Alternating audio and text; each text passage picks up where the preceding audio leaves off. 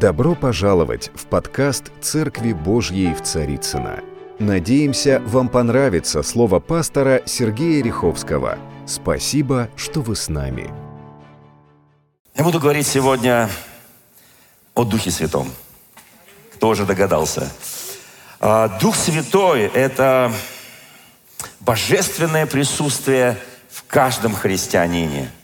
Каждый рожденный свыше христианин обладает силой и действием в своей жизни Духа Святого.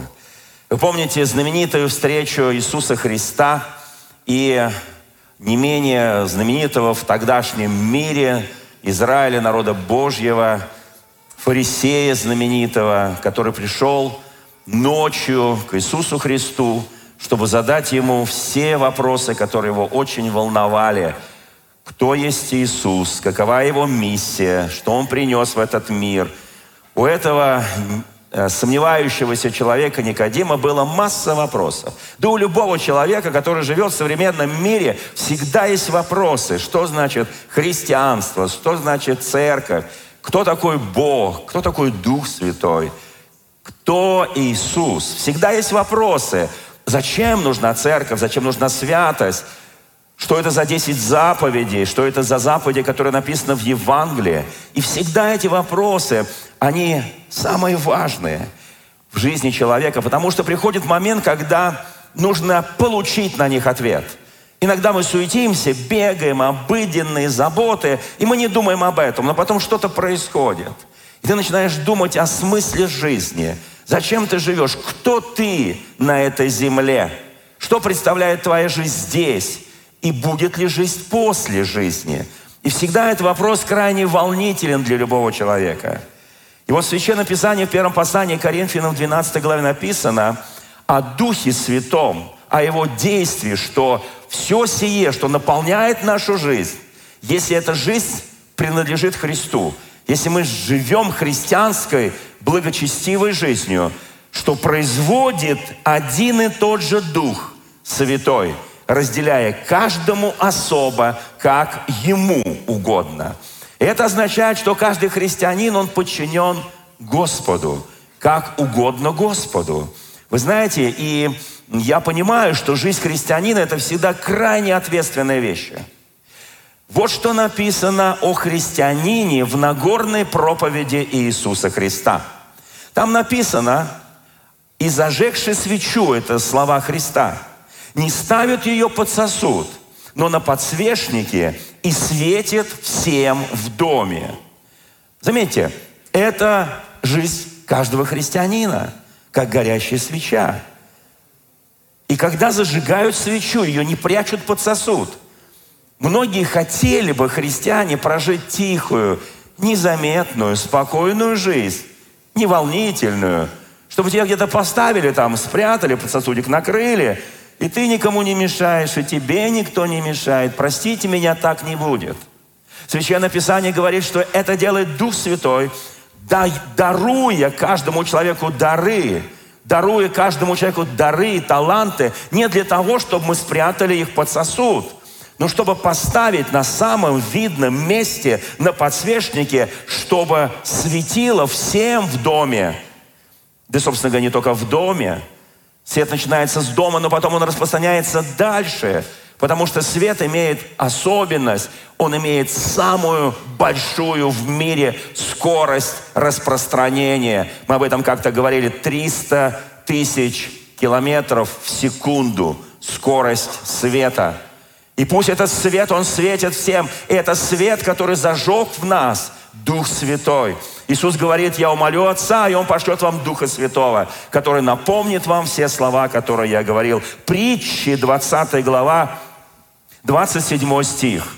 Светильник Господен, Дух человека. Все знаете, мы в прошлый раз чуть-чуть касались о том, что есть дух, душа и тело, есть плоть, есть душа, то есть тело, душа и дух человеческий. И каждая вот из этих ипостасей – троичности человека, да, Бог троичен, человек троичен. И вообще вот это слово троичность, оно очень важное в жизни каждого из нас. Вот это светильник Господень, это наш дух. Наш дух человеческий, который находится в нас, это светильник Господен. И там написано, испытывающий все глубины сердца. Смотрите, не только совесть наша. Совесть больше работает, наверное, у тех людей, которые не знают Бога. Потому что еще не зная Бога, у них есть инструмент познания Бога под названием совесть. Совесть, которая их либо оправдывает, либо осуждает. В христианине помимо совести есть еще один важный инструмент, который дает ему возможность правильно принимать решения и все действия в своей жизни сверять с нашим Господом. Это светильный Господень, Дух человека, Дух, который удивительным образом преображен самим Богом. Дух человеческий, испытывающий глубины сердца. У каждого человека есть глубины сердца. Кто-то скажет, ну я такой немножко примитивный человечек, какие там глубины, мне бы с поверхностью разобраться. Нет, друзья мои, я верю тому, что здесь написано. У каждого человека есть богатый мир, его естества. Это богатство, данное Богом – Потому что мы сотворены по образу и подобию Божьему. Слава нашему Господу. А вот в новом переводе написано вот то, что здесь сказано в синодальном, испытывающий все глубины сердца. Написано, исследующий все глубины его существа. Не только, что такое испытание? Это исследование, Дух Святой, удивительным образом живущий в нас. Он исследует каждого из нас – он подсказывает тебе, какие пути в тебе пред Господом чистые, и какие ведут тебя к неправильным вещам, ведут тебя к искушениям ненужным и ведут тебя, может быть, еще более неприятные вещи. Во втором послании Коринфянам, в третьей главе, 17 стихом написано «Господь есть Дух». Кто знает, что Господь есть Дух – и где Дух Господен, там свобода. Свобода не для беззакония, свобода не для похоти, не для страсти, не для распущенности. Свобода для того, чтобы свободно делать праведность. Вы знаете, это Потому что Дух Господень, который испытывает, который светильник в нашем сердце, который освещает все самые потаенные уголки нашего сердца и Духа, Он показывает тебе путь, потому что Иисус Христос есть путь, истина и жизнь. И мы идем по этому божественному пути. Мы никогда не ошибемся, если позволим, чтобы Дух наш человеческий, который освящен нашим Господом, и Он там сияет внутри нас – там внутри нашего естества, чтобы Он показывал нам всегда истинный путь, чтобы Он подсказывал нам, как поступить, куда идти, куда не идти, что эта дверь закрыта, эта дверь открыта, и то, что Господь открыл, никто не закроет, то, что Господь закрыл, никто не сможет открыть. Вот есть эти простые вещи. К римлянам 8 главе 15 стихом написано, потому что мы не приняли духа рабства – вы знаете, многие говорят, во мне Дух Святой. Это Дух свободы Божьей, да. Это Дух свободы, но не Дух рабства. И в Писании там дальше написано, мы не приняли духа рабства, чтобы жить в страхе, но мы приняли духа усыновления, которым взываем Ава Отче. Мы приняли дух свободы, дух усыновления, который ведет нас к пониманию истины жизни.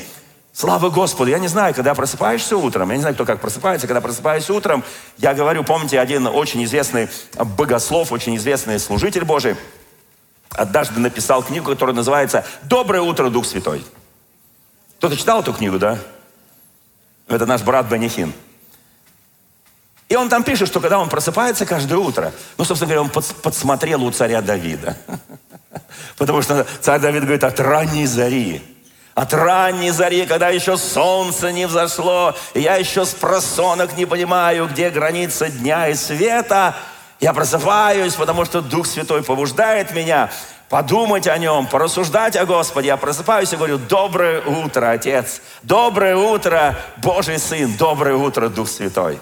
Слушайте, какая благодать, правда, когда мы говорим Господу доброе утро? Когда мы формируем, мы фактически формируем духовную атмосферу, потому что тот Иисус, который в нас, Он дал нам дух свободы. И когда я говорю «Доброе утро, Дух Святой», «Доброе утро, Иисус Христос», «Доброе утро, Отец», я формирую весь день. Я фактически предложил ему формировать атмосферу этого дня. Потому что там, где Дух Господен, там свобода. Слава нашему Господу!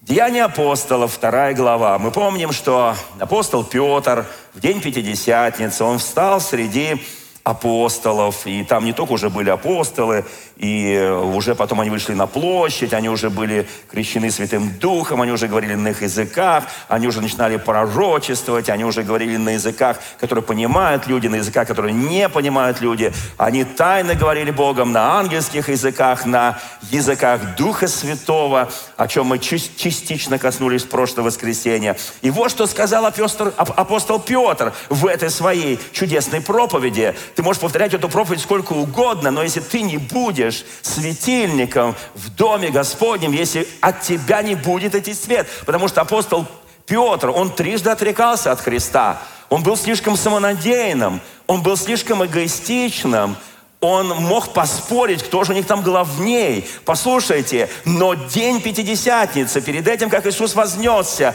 он смирил Петра и сделал его даже путем того, что он по своей слишком большой уверенности, которая называется гордыня и эгоизм, он отрекался от него. Иисус сделал его первоапостолом. Это может только сделать Иисус. На кого презрю, говорит Господь? На смиренного, кроткого и трепещущего духом пред Ним. И вот что сказал Петр. И так он говорил об Иисусе Христе. Он проповедовал об Иисусе Христе, он говорил, что произошло с ними. И вот что он говорит. Итак, он был вознесен десницей Божией и принят, то есть он говорит, он вознесся десницы Божией и принял от Отца обетование Святого Духа и излил то. Смотрите, он, он он вознесся, принял от Отца Небесного обетование Духа Святого. И здесь написано, излил на нас. Дух Святой, Он изливается.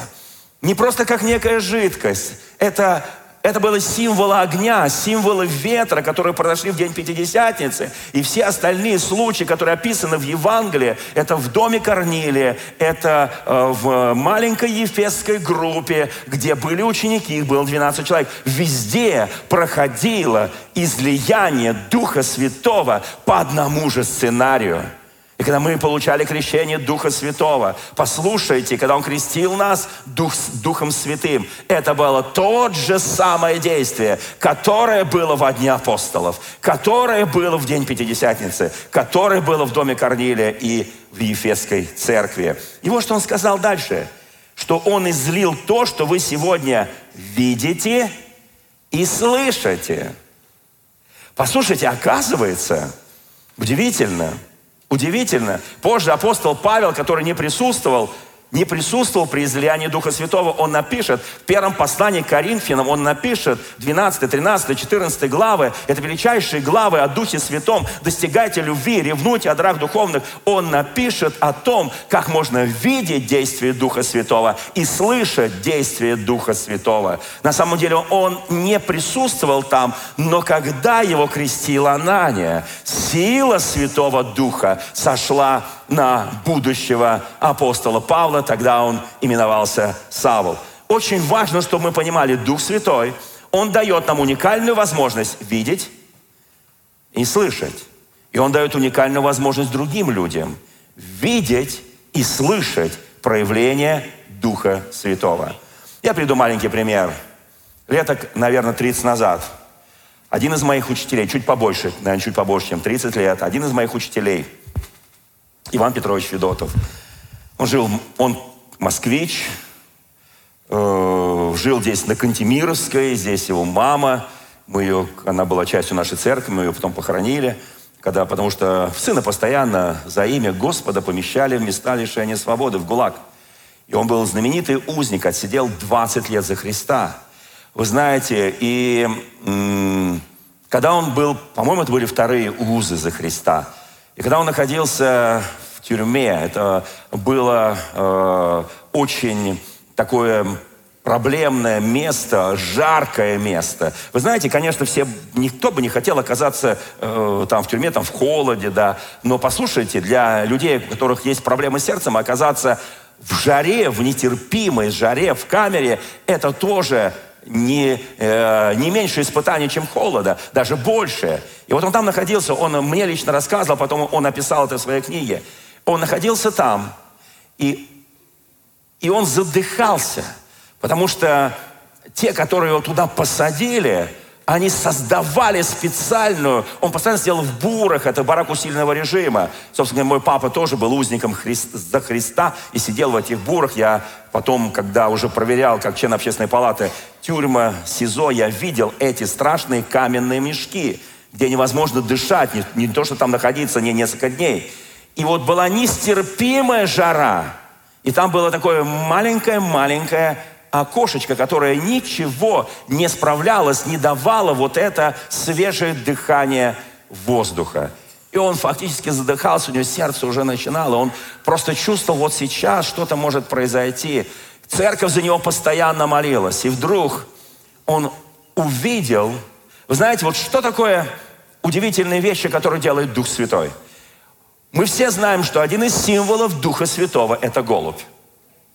Это символ Духа Святого, который почил на Христе, когда Он крестился у, у, на Иордане от Иоанна.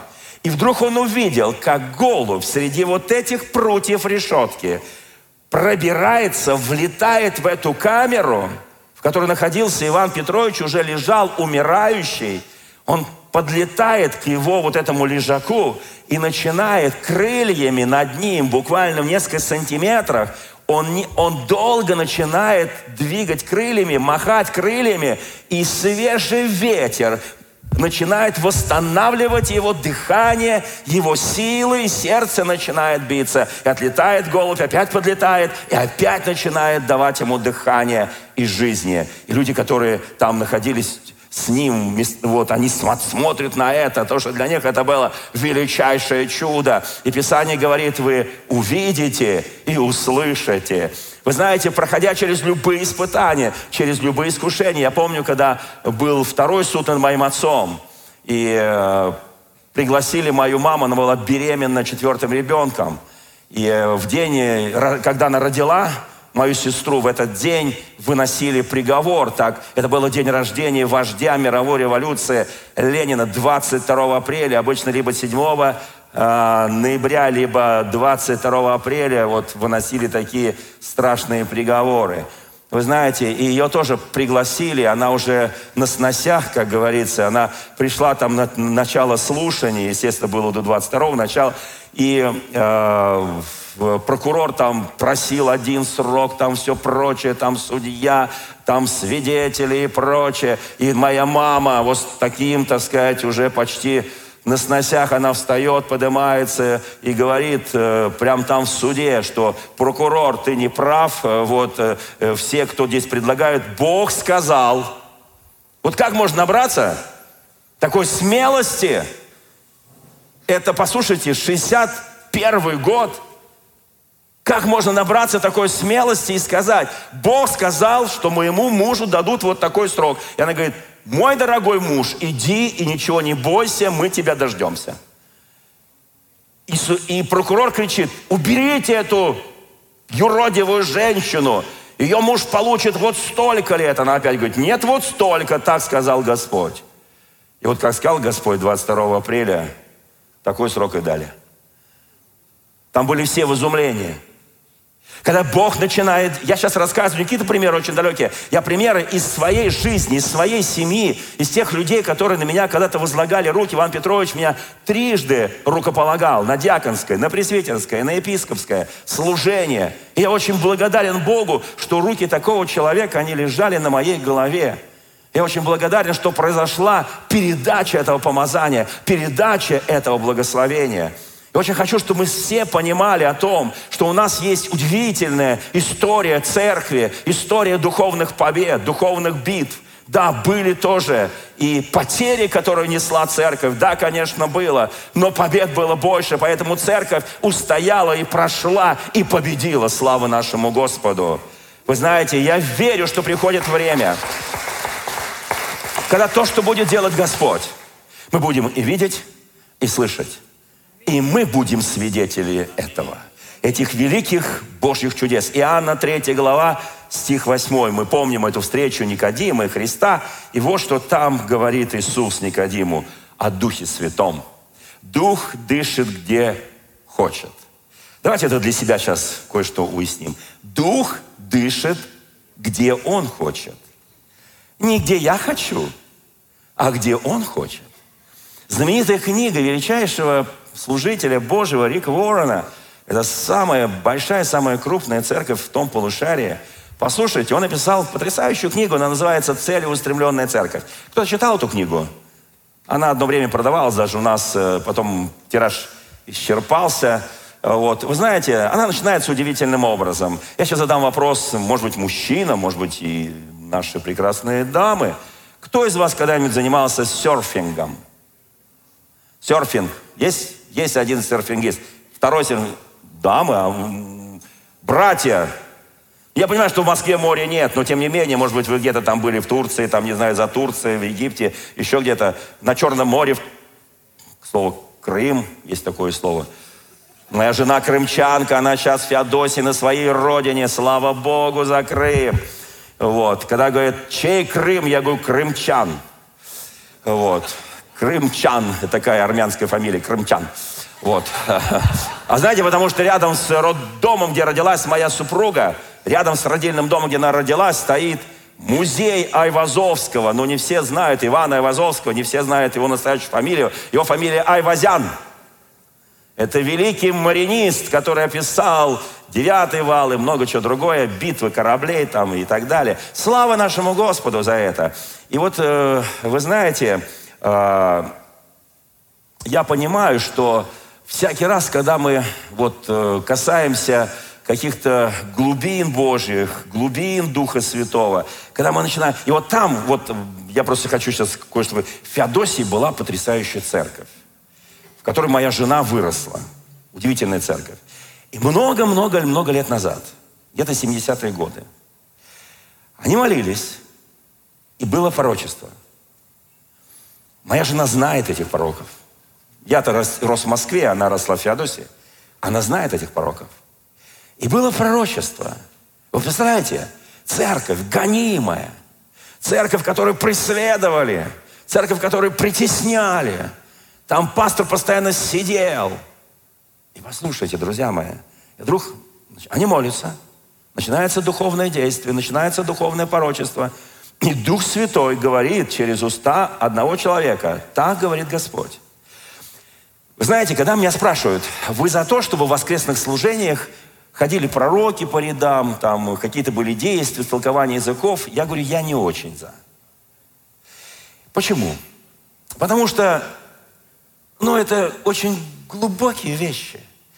Это вещи, которые мы не хотим бросать на попрание – я за то, чтобы каждый христианин в нашей церкви, каждая христианка, они были в домашних группах, где, чтобы просто, они, они учились на наших курсах, Библия без тормозов, они благовествовали от сердца к сердцу. Между чем сегодня начинаются эти курсы. Послушайте, я за то, чтобы каждый, и вот там, в наших домашних группах, я верю, что Бог начинает действовать. Мы должны покрыть просто наш город. Мы должны покрыть, если говорить о нашем братстве, всю Россию, домашними группами, где будут удивительные духовные действия, где будут происходить чудеса и силы, знамения. А вот мы будем собираться потом по воскресеньям, потому что среди недели мы были тоже насыщены общением с братьями и сестрами, разбором священного писания, молитвами. Мы будем здесь собираться и благодарить Бога, и поклоняться Богу, и слушать Слово, и радоваться вместе, чтобы опять на предстоящей неделе собраться вместе по нашим домашним группам, пять человек, человек, 6 человек, 10 человек, 12 человек. И там будет, я скажу откровение, там будет проходить основная работа Духа Святого. И там будут спасаться люди. Я в это верю. Послушайте, это очень важно, потому что то, что мы делаем воскресное служение, все это здорово. Камеры работают, я имею в виду не тюремные, а камеры, которые снимают нас пока еще. Да? Вот камеры работают, все происходит и так далее. Мы пишем, мы выдаем в эфир, нас смотрят тысячи. Если вы смотрели, сколько у нас просмотров через некоторое время, тысячи, тысячи, иногда десятки тысяч просмотров. Кто знает, что наше прославление, некоторые наши псалмы до полутора миллионов просмотров. Не сотен тысяч, а миллионов – я радуюсь этому сегодня. Поэтому мы открыты сегодня для мира. И я не хочу, чтобы то, что написано в 14 главе, мы отдавали на попрание людям то, что для нас свято. Любые действия Духа Святого, пророческие действия, толкование и многое что другое. Я не хочу, когда Дух Святой начинает действовать, и многие люди не понимают, когда Иисус Христос берет человека слепого и начинает с ним делать определенные манипуляции. Кто помнит, да, Вифсаида, он делает манипуляции, он с ним говорит, он производит некоторое действие, и слепой не исцеляется. И там он берет его за руку, он ведет его за город от людей. Это потрясающий пример. Все божественные откровения, которые были в Новом Завете, они получены на причастии, когда они собрались в Сионской горнице, когда он находился в доме, допустим, у Захея и так далее. То есть все величайшие откровения, они происходили где-то в домах, в комнатах. Почему? А на публичных вещах он давал проповедь откровение, учение, послушайте. И это была сила Божья. Точно так же работали апостолы. Я очень хочу, чтобы мы, новозаветняя церковь, которая доверяет сегодня Слову Божьему, точно так же все делали. Дух дышит, где хочет, написано. И голос его слышишь, и не знаешь, откуда приходит, и куда уходит. И так бывает со всяким рожденным от Духа. Слава нашему Господу. Вы знаете, дорогие мои, я хочу э, сейчас кое-что напомнить нам. Я не зря рассказал про э, серфинг. Кто любит серфинг, оказалось, не очень любим серфинг. Ну, видели, что такое серфинг, да? Доска, волна, человек, и он там катается на этой волне, получая такое удовольствие на этой волне. Серфинг. Давайте представим себе на секунду. Вот стоит серфингист с доской на берегу моря, океана, неважно чего. И он чего-то ждет. Он во всей готовности. Он умеет владеть искусством серфинга. Он одет правильно, у него правильное, так сказать, облачение, по церковному говорю. Он, у него правильное об... Все правильно. Но он почему-то не бросается в воду. Он почему-то не катается на своей доске. Он почему-то стоит и чего-то ждет. Вопрос, что он ждет? Он ждет волну. Я не зря про Айвазовского напомнил. Моя жена родилась в 100 метрах от галереи Айвазовского Айвазяна. Он ждет волну. Почему? Потому что он не может кататься на серфинге, когда штиль. Или когда маленькие волны. Он может поучиться немножко – но самое удовольствие, когда волны заворачиваются, когда они клубятся, когда они мощные, тогда он берет, влетает туда, он становится на эту доску, начинает кататься на ней, катается до тех пор, пока волна не ослабела. И как только волна ослабела, как только волна начинает угасать, он быстренько на берег. И опять чего-то ждет. Волны, волны, волны. Представьте себе, соберутся 100 серфингистов, подойдут к морю или к, к океану и будут ждать волну. И некоторые из них особо нетерпеливые скажут, ну что мы тут стоим, ждем? Давайте подуем на море, чтобы оно дало волны, я сегодня смотрю, как многие начинают, многие люди, которые пытаются нагнать, нагнать духа, нагнать какие-то там духовные действия. Они становятся и начинают делать то, чему Бог их не повелел. Становится два, ну, некоторые говорят, мы вас поддержим. 50 серфингистов становятся на берегу, начинают дуть на море. А море просто смеется над ними. Потому что не сто серфингистов, не тысяча, не миллион серфингистов, которые соберутся на берегу, не могут сделать своим дуновением даже маленькую волну. Потому что волны дает Бог, который повелевает морю – который повелевает морю делать эти волны, который своим дыханием, так говорит Священное Писание, посылает ветер, и этот ветер закручивает. Когда мы начинаем искать Божьих действий, мы должны очень внимательно к тому, как себя чувствует наш светильник, который есть Дух человеческий, светильник Господень внутри нас – что Он дает, какие чувствования. И когда Он дает нам чувствования, мы начинаем понимать, вот оно уже на подходе. И тебе не надо дуть, тебе нужно просто, что такое домашняя группа, что такое воскресное служение. Мы учимся, мы учимся Слову Божьему, молитве, поклонению, почитанию, в домашних группах мы учимся практическим вещам. Послушайте, практическим на наших библейских курсах мы учимся теоретическим вещам, чтобы использовать их в практике. Итак, домашние группы, или когда мы выходим. Послушайте, если церковь не благовествует, Дух Святой в ней особо не действует. Он действует, но ограниченно. Но когда церковь начинает благовествовать, в Священном Писании написано, уверовавших будут сопровождать все знамения. Как они уверовали? Потому что им кто-то свидетельствовал, потому что вера, она приходит через слышание, слышание от Слова Божьего. И если нет благовествующих, как люди будут приходить к Иисусу Христу? И когда начинается благовестие, начинаются чудеса.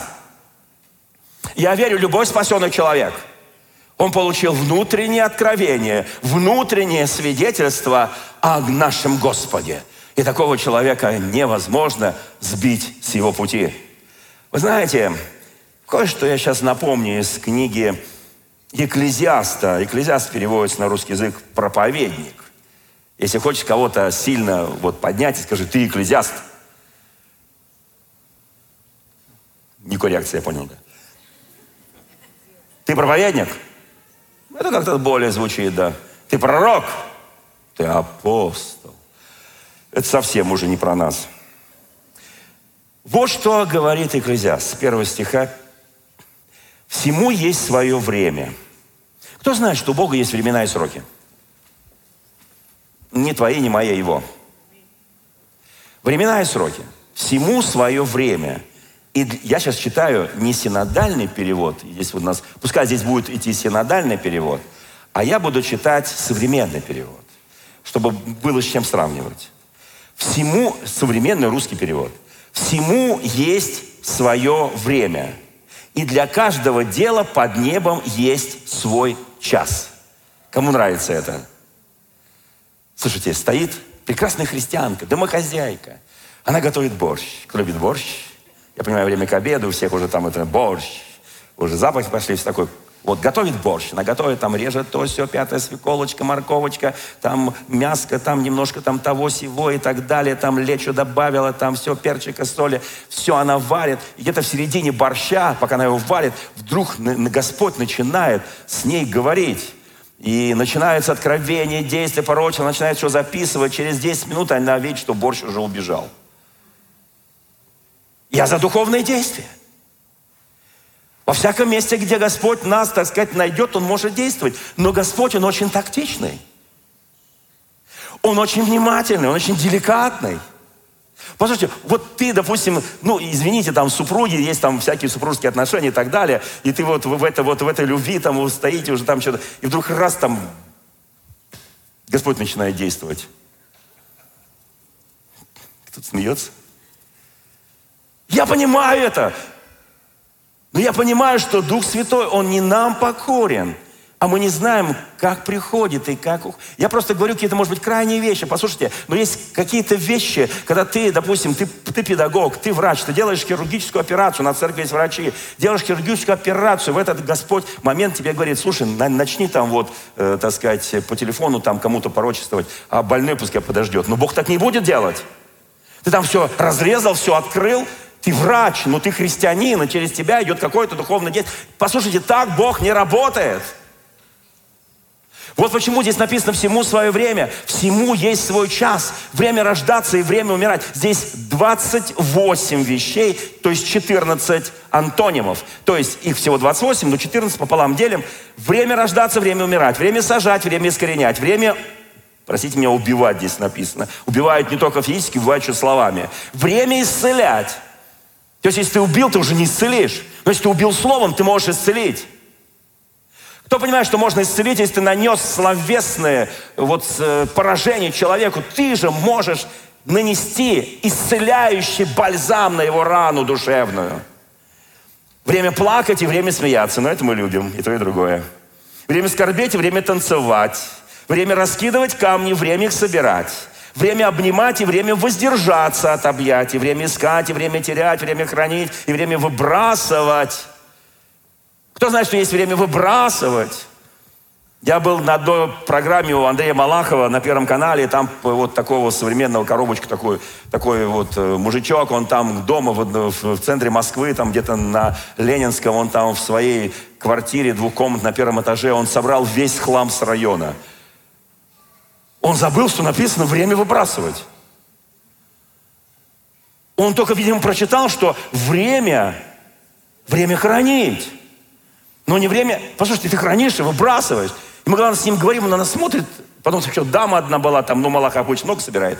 А я был эксперт, я сижу, думаю, Господи, я прям стал цитировать места Писания. Я говорю, дорогие мои, ну исцелитесь, ну что вы делаете, ну это хлам, нужно его... Послушайте, а, а, а, а, одна дамочка, она говорит, а где это написано?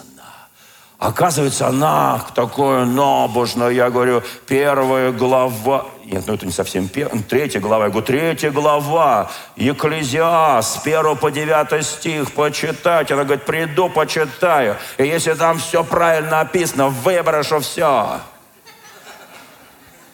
Слава Богу! Слово, оказывается, работает. Потом мне позвонили, говорят, она выбросила. Я говорю, благодать Божия. Но, говорит, позвонил сказал, закажите контейнер, у меня денег нет, потому что у меня там на целый большой контейнер. Ну, Первый канал заказал, конечно. Время любить, время ненавидеть, время рвать, время сшивать, время молчать, время говорить, время войны, время мира. В чем польза, написано работнику от труда его. И дальше написано, я видел бремя, которое Бог возложил на людей. Помните, Иисус сказал однажды, возложите на меня, чего возложите, он попросил, а? Заботы, бремена ваши, ибо бремя мое легко. Послушайте, а вот Экклезиаст говорит, я видел бремя, которое Бог возложил на людей. Он создал все прекрасным в свое время. Чудесное бремя. Кому нравится такое время? Он создал все прекрасным. Он также вложил осознание вечности. Я говорю современный перевод. Современный перевод, да, отлично. Там синодальный. Он также вложил осознание вечности в сердца людей. Потрогай свое сердце и скажи, в моем сердце есть осознание вечности. Я осознаю, что моя жизнь не кончится на этой земле но они не могут постичь всего, что делает Бог от начала до конца. Почему? Потому что э, Светильник Господен, дух человека, который испытывает и проникает во все глубины человеческого естества. Мы не допускаем. Мы говорим, дух, послушай, святой, у, у, есть для тебя красные линии вокруг моего сердца, границы, куда я тебя не допущу. Потому что если я тебя допущу, ты радикально поменяешь мою жизнь, а я еще не готов быть святым. Между прочим, так говорят многие христиане. И дальше он пишет, я понял – что нет ничего лучше для людей. Это Екклезиаст, наконец, уразумел. Чем быть счастливыми. Кто скажет аминь? Нет лучше ничего для людей, чтобы быть счастливыми и делать добро, пока они живы. Вот так звучит современный перевод. Я понял, все, что делает Бог, прибудет вовек. А, 13 стих, извиняюсь. И если кто-то может есть и пить, и находить удовольствие во всяком своем труде, то это дар Божий. Слава Богу. Я понял, что все, что делает Бог, прибудет вовек. К этому не, нечего прибавить и нечего от этого отнять. Бог делает так, чтобы люди благоговели пред Ним. Все, что есть и все, что будет, уже было. Ведь Бог повторяет то, что прошло. Кому-то интересно это знать? На самом деле так делает Бог. Нет ничего нового под солнцем. И все, что людям кажется новое, оно уже было в веках прежде нас. Слушайте, как хорошо с Богом. Когда ты проникаешь в его глубины, когда Дух Святой начинает работать в твоем разуме, в твоем сердце, в твоем человеческом естестве, Он открывает тебе глубинные вещи. И ты начинаешь понимать и говоришь, Боже мой, спасибо тебе, благодарю Тебя, Господи, благодарю Тебя. Вы знаете, вот почему написано, послание к Римлянам в 8 главе, я считаю, что наши нынешние страдания ничего не значат в сравнении с той славой, которая ожидает нас в будущем. Слава Богу! Слава Богу! Теперь, драгоценные мои, в заключение этой проповеди я хочу напомнить. Помните, я начинал говорить слово «голосолалия». Глассо лалио – это два слова. Глассо лалио – это греческие слова, которые переводятся многими специалистами, переводятся как говорение на незнакомых языках. Когда в день Пятидесятницы Дух Святой излился на апостолов, они заговорили в оригинале греческом не стоит слово «голосолалио», а стоит слово «лалио». Вы скажете, в чем разница? Почему? Потому что слово «голосолалия» стоит только в тех случаях, когда всякие ворожеи, колдуны, всякие культы начинают бормотать что-то и делать чего-то. Да. В оригинале древнегреческого стоит слово, вот, вот, вот голосолалия два слова, да, стоит слово лали. Вы скажете, да какая мне разница? Я молюсь на языках. Вы знаете, разница большая. Когда происходит духовное действие, в Священном Писании написано, что люди не знающие и не сведущие воспринимают это как безумие. Когда, когда я начинаю молиться на, на иных... Слово «лалио», оно вот что означает. Я сейчас прочту перевод. А, перевод на русский язык, перевод, который вы можете найти в словаре там далее и так далее, и так далее. Просто это очень интересно на самом деле. Итак, когда мы говорим на иных языках – Поднимите руку, кто умеет говорить на иных языках. Я сейчас не имею в виду только английский, немецкий, французский, там, испанский. Я имею в виду английские языки. Кто знает английские языки, поднимите руку. Так, если к нам придут ангелы, я обязательно вас возьму переводчики. Отлично, супер. Вот, не-не-не, я все сейчас говорю очень серьезно. Послушайте, друзья мои. Там, когда происходит действие Духа Святого, там есть несколько аспектов. Есть, когда Дух Святой дает дар Святого Духа, и ты вдруг, не понимая, может быть, языка, на котором ты говоришь, не зная этого наречия, на языке какого-нибудь народа, на языке какой-нибудь нации, ты начинаешь говорить о великих, о великих делах Божьих, порочествовать, и люди, ты ничего не понимаешь, они понимают, они говорят, Боже мой, как ты, мы же не знаем, что ты знаешь наш язык. Они пытаются с тобой разговаривать. У меня был такой случай – мне было лет примерно 14-15. Это было очередное гонение на церковь. И мы тогда, тогда были все служения э, э, закрыты, мы даже не могли собраться в лесу, мы даже не смогли собраться тогда, где-то примерно несколько месяцев, мы даже не могли собраться, ну, скажем, там у кого-то в доме, да. И э, почему? Потому что при, при, пришли тяжкие времена. Вот нет, это был где-то год 71 наверное. Да, как раз мне было 15 лет. И тогда опять был э, мой отец, попал под следствие и так далее. И мы тогда, я, знаете, мне пару дней назад звонил главный раввин России. Э, у, у нас их два. Барлазал и Адольф Соломонович Шаевич. Мне звонил Шаевич. И мы с ним что-то поговорили, поговорили, поговорили по телефону пару дней назад, и он мне говорит, Сергей Васильевич, у меня вот сейчас, в этом году, 50 лет, 50 лет, как я раввин хоральной синагоги. Я говорю, Адольф Соломонович. Сочетание Адольф Соломонович. Мне так нравится это? Адольф Соломонович, главный раввин. Шаевич. Я говорю, я вас поздравляю. Он говорит, ну это был, говорит, 71 год. Опа. И я замер. Потому что, я говорю, Адольф Соломонович, а может быть вы помните там молодых ребят, которые да, что-то вспоминаю. Я говорю, ну, и сейчас ему там где-то 85, тогда ему было там, условно говоря, на 50 лет моложе. Вот. Он говорит, что-то я вспоминаю. Я говорю, понимаете, мы тогда к вам приходили в синагогу, потому что нас отовсюду изгнали. Мы накрывались ефодом. Кто такой ефод? Такая полосатенькая ткань. Мы накрывались ефодом и там заходили в синагогу на Красной Горке. Ну, это в центре Москвы, сейчас называется Китай-город. Раньше площадь Нагина, кто помнит, кто из коренных москвичей помнит. И мы там это все закрывали, и мы там молились на языках от Просто мы были единственная молодежь в этой синагоге, мы там молились. Вот. И он говорит, слушай, я что-то припоминаю такое, ну, 50 лет назад. Вы знаете, друзья мои, и я просто, и мы там так, и к нам подошел там какой-то, ну, не он подошел, потому что он тогда, видимо, был очень молодой, какой-то уже такой, вы знаете, вот там такой вот, вот весь такой раввин, такой пожилой, и вот подходит к нам и что-то нам, нам, нам говорит, а мы ничего не понимаем, что он нам говорит. Он говорит, вы знаете, вы не представляете. И, и потом он понимает, что мы не понимаем, о чем он говорит. Он говорит, послушайте, ну вы сейчас молитесь на чистейшем древнееврейском. На чистейшем древнееврейском. Мы так перепугались даже, знаете, потому что мы никто не знали. Ну, там еще идиш немножко, что-то там чуть-чуть там по ивриту пару слов. Это было настолько мощно. И вот я с ним вчера разговаривал, он говорит, я что-то вспоминаю, это же было. Неужели это были вы? Вы знаете, друзья мои, вот она история. Вот так пишется история народа Божьего. Так пишется история церкви. Итак, смотрите, что означает слово «лалио»? Я понимаю, что я просто рекомендую всем идти в наши э, библейские курсы. Вот э, то, что там призывала Ирина э, Брянцева. Вот. Несмотря на чудную фамилию Брянцева, она легко, свободно говорит на красивейшем украинском языке.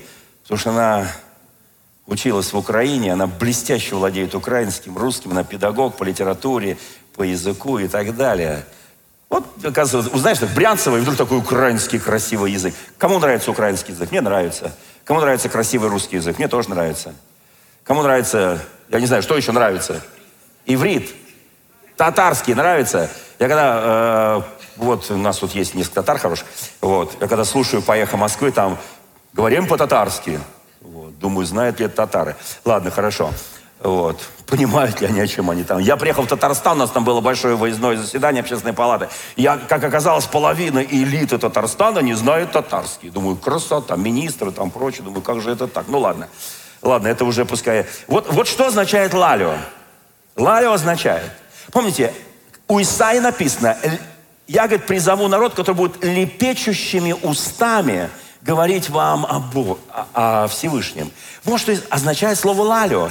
Означает в том месте, где написано, как они были крещены Духом Святым, в том месте, где написано, как дом Корнилии был крещен Духом Святым, в том месте, где написано, каким образом Ефесская церковь это получила. Вот что означает слово «лалио». Слово означает, согласно словаря, болтать, молотить языком – издавать нечленораздельные звуки, щебетать, стрекотать, издавать музыкальные звуки. Я когда почитал, скажу, боже мой, я помню, когда вот у нас там 70-е годы молодежь увлеклась духовными дарами, они, они получали крещение Духом Святым. Они кто-то пел, кто-то молился Духом, кто-то пел Духом. И меня спрашивают, можно это перевести? Если у вас нет истолкователя, а это было в центральной одной баптистской церкви, пусть они замолчат. Я говорю, как они могут замолчать, если я их даже не могу остановить? Послушайте, я, я скажу простую вещь. Мы тогда немножко юродствовали, конечно, немножко были слишком радикальны, потому что мы почувствовали благодать Святого Духа, и нам захотелось вкусить эту благодать. И мы не смотрели, понимают, не понимают, думают о нас, что мы какие-то там непонятные ребята, да. Но я так благодарен, что вот это вот максимализм юношеский у нас тогда присутствовал в нашей жизни. И послушайте, потому что, когда читаешь слово «лалиов», то, что прошло в День Пятидесятницы, там очень четко написано, написано, они будут говорить тайны Богу Духом. И кроме Господа их никто понять не может. Итак, есть различные действия Святого Духа. Когда мы говорим, исполнившись Духом Святым на каком-то иностранном языке, который мы не знаем. Есть ангельские языки, которые мы, простите меня, тоже не знаем, но у них можно говорить. Есть языки, тайны, которые мы говорим духом, вот это лалё, мы говорим на незнакомом языке и нас понимают. Есть языки, которые необходимы, для, когда в церкви есть дар истолкования. Есть такие языки, когда истолкующий истолковывает. Но есть языки, когда никакие толкователи, никто не может объяснить, кроме нашего Господа. И когда я молюсь на языках, знаете, у меня бывают такие случаи по жизни, особенно вот в последнее время, и я понимаю, что вот я еду, допустим, на машине, бывает какая-то длинная дорога, еще что-то, или там дома, еще что-то. Неважно. И вдруг я понимаю, что я, я не знаю, Господи, о чем тебя просить? Потому что написано, мы не знаем, о чем молиться, как должно молиться. И мы молимся воздыханиями неизреченными. Кто понимает? Это написано к римлянам. И он ходатайствует Ава Отче за святых по воле Божьей. Ибо он один знает, какая мысль у Отца на престоле славы. И когда я уже уже мои мозги ничего не понимают, когда я начинаю, Господи, ну как мне принять решение? Вот это решение, вот это решение. Господи, как мне поступить здесь? И я говорю, Господи, я отказываюсь понимать. И тогда я чувствую побуждение молиться на языках. Я один. Мне никто не мешает. Я начинаю молиться на языках. Проходит три минуты, пять минут, десять минут. И вдруг мое сердце начинает получать откровение. Я ничего не понимаю, о чем я молюсь. И вдруг я успокаиваюсь. И вдруг я понимаю, что начинается в глубины, в глубине моего духа божественное действие. Послушайте, сегодня в мире ну, только одна наша конфессия 600 миллионов за 100 с небольшим лет – всего около 800 миллионов сегодня в мире. Это одна десятая часть населения мира, которая обладает говорением на иных языках, которая употребляет это. Когда я прихожу в тупик, когда я не знаю, о чем молиться, как должно молиться, я начинаю молиться на языках. Я не буду это делать в церкви. Чтобы не вводить в смущение несведущих, не знающих, неверующих. Но когда я один или в узком кругу моих друзей, я люблю это делать. Знаете почему? Потому что я получаю от Господа откровение, слово, водительство, направление. И я понимаю, куда заходить, куда не заходить, с кем как говорить. И я потом прихожу куда-то на какие-то совещания, встречи, и я просто открываю свои уста, и Он их наполняет, потому что перед этим Он насытил мой дух своим словом, которое даже я не понимаю. Иногда важно сказать человеку то, что поймет только Он. И чтобы ты не знал даже, что ты ему сказал. Почему? Потому что есть тайна исповеди не только при покаянии, что есть тайна исповеди общения Бога с любым человеком. И это лично. И даже когда ты, исполненный Духа Святого, начнешь что-то кому-то говорить, исполнен Духа Святого, ты потом он может просто стереть твою память, чтобы ты даже не запомнил, что ты ему говорил. Потому что этот человек будет общаться с Господом, а не с тобой. И я, и ты не посредники между Богом и человеком. Посредник один Иисус Христос. И последнее, чем я хочу закончить проповедь. Знаете, сколько раз в жизни апостола Павла Дух Святой его куда-то допускал, кто помнит? Куда-то его не допускал. Куда-то они пошли, а он говорит, вернитесь. И это, это прям читаешь Деяния апостолов, и ты говоришь, Господи, ну я ревную, чтобы это было сейчас. Сейчас, в 21 веке. Итак, еще раз, я хочу сейчас прочитать, суммировать греческий подстрочник об иных языках, как о личной молитве. Не как о публичной молитве, а как о личной молитве, как переводится это слово «лалё». Речь, похожая на бормотание, лепетание, щебетание, особое, новое, странное, удивительное, необычное, неизвестное до этого, новое по качеству, совершенно иная, ни на что не похожее, которое еще может меняться, что на практике часто происходит, которое дается человеку в момент крещения Духом Святым и является знамением того, что человек крещен Духом Святым, дается для того, чтобы, молясь, Дух назидал и строил тебя изнутри, возвещал тайны Богу, тайны общения общался с Богом, никто не понимает, о чем делай все это по воле Божьей. Я прям прочитал словарик.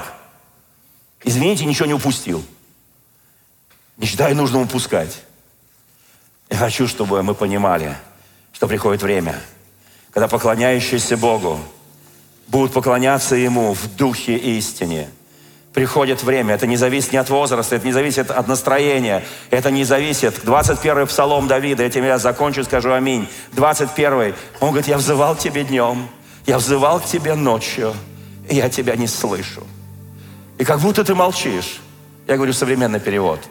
Как будто я тебе безразличен. Я вопил и молился. И третий стих. То есть полная тишина. Бывают такие дни в нашей жизни, как сказал Экклезиаст, всему свое время. Когда ты кричишь, вопиешь, просишь, зовешь, и какая-то тишина. А ты христианин. Ты уже, казалось бы, опытный христианин, и тишина. И псалмопевец говорит, третий стих, несмотря на то, что я просил, молил, я тебя не слышал, но ты святой. Запомните, друзья мои, вот когда у тебя исчерпана всякая надежда, начинай молиться на языках.